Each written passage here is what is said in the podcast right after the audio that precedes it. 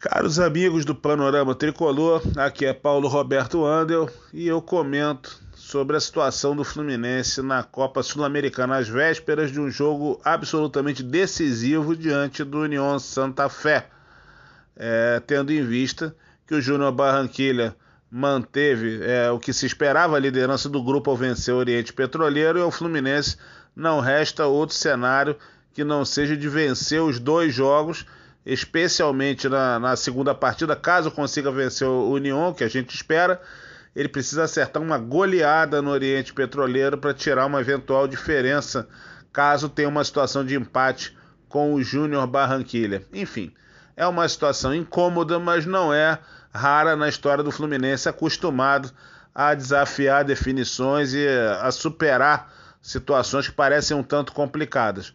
Evidentemente, ninguém vai se enganar e sabe da dificuldade que, que nós temos aí, que as dificuldades que nós vamos ter nessa partida na Argentina. Mas, acima de tudo, a esperança continua absoluta. O Fluminense depende das suas forças e do seu empenho. Portanto, antes de pensar na sexta partida, é fundamental vencer a quinta. Então, todos com fé, esperança e muita torcida para essa partida da próxima quinta-feira diante do União Santa Fé.